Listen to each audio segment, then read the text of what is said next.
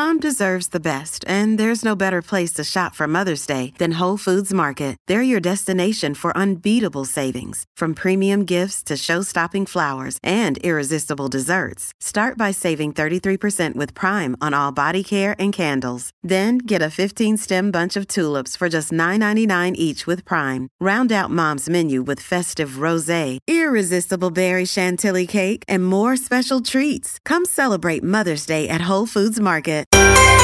This is Positively Ernie. Now, here's Ernie Anastos. And we're back with more stories people are talking about and ways to make life better. Okay, we hear a lot these days about better mental health for everyone.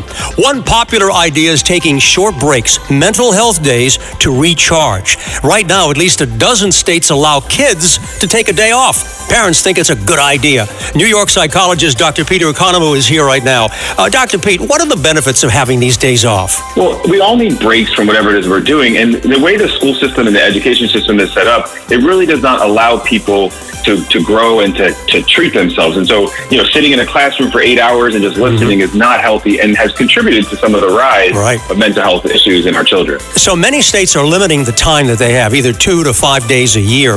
What's the best way for these kids to make use of this time off? I mean, I will say these, these days seem arbitrary. I think we're, we don't know yet how it's going to impact and what the right number of days are. But as long as they're benefiting from that time and then carrying it over into the school day, then I think that it's going to be seen as beneficial. And it looks like this is a growing trend where schools are saying, you know what, let's adopt this idea, give them an opportunity to recharge. You like that? I like it as long as the schools are also integrating behavioral health and wellness into their curriculum. It's not enough just to escape from something for three days and then come back into an environment that might be creating some of the challenges.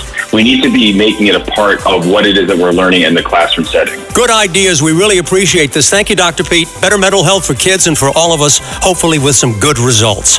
I'm Ernie Anastos with positive news you can use on 77 WABC.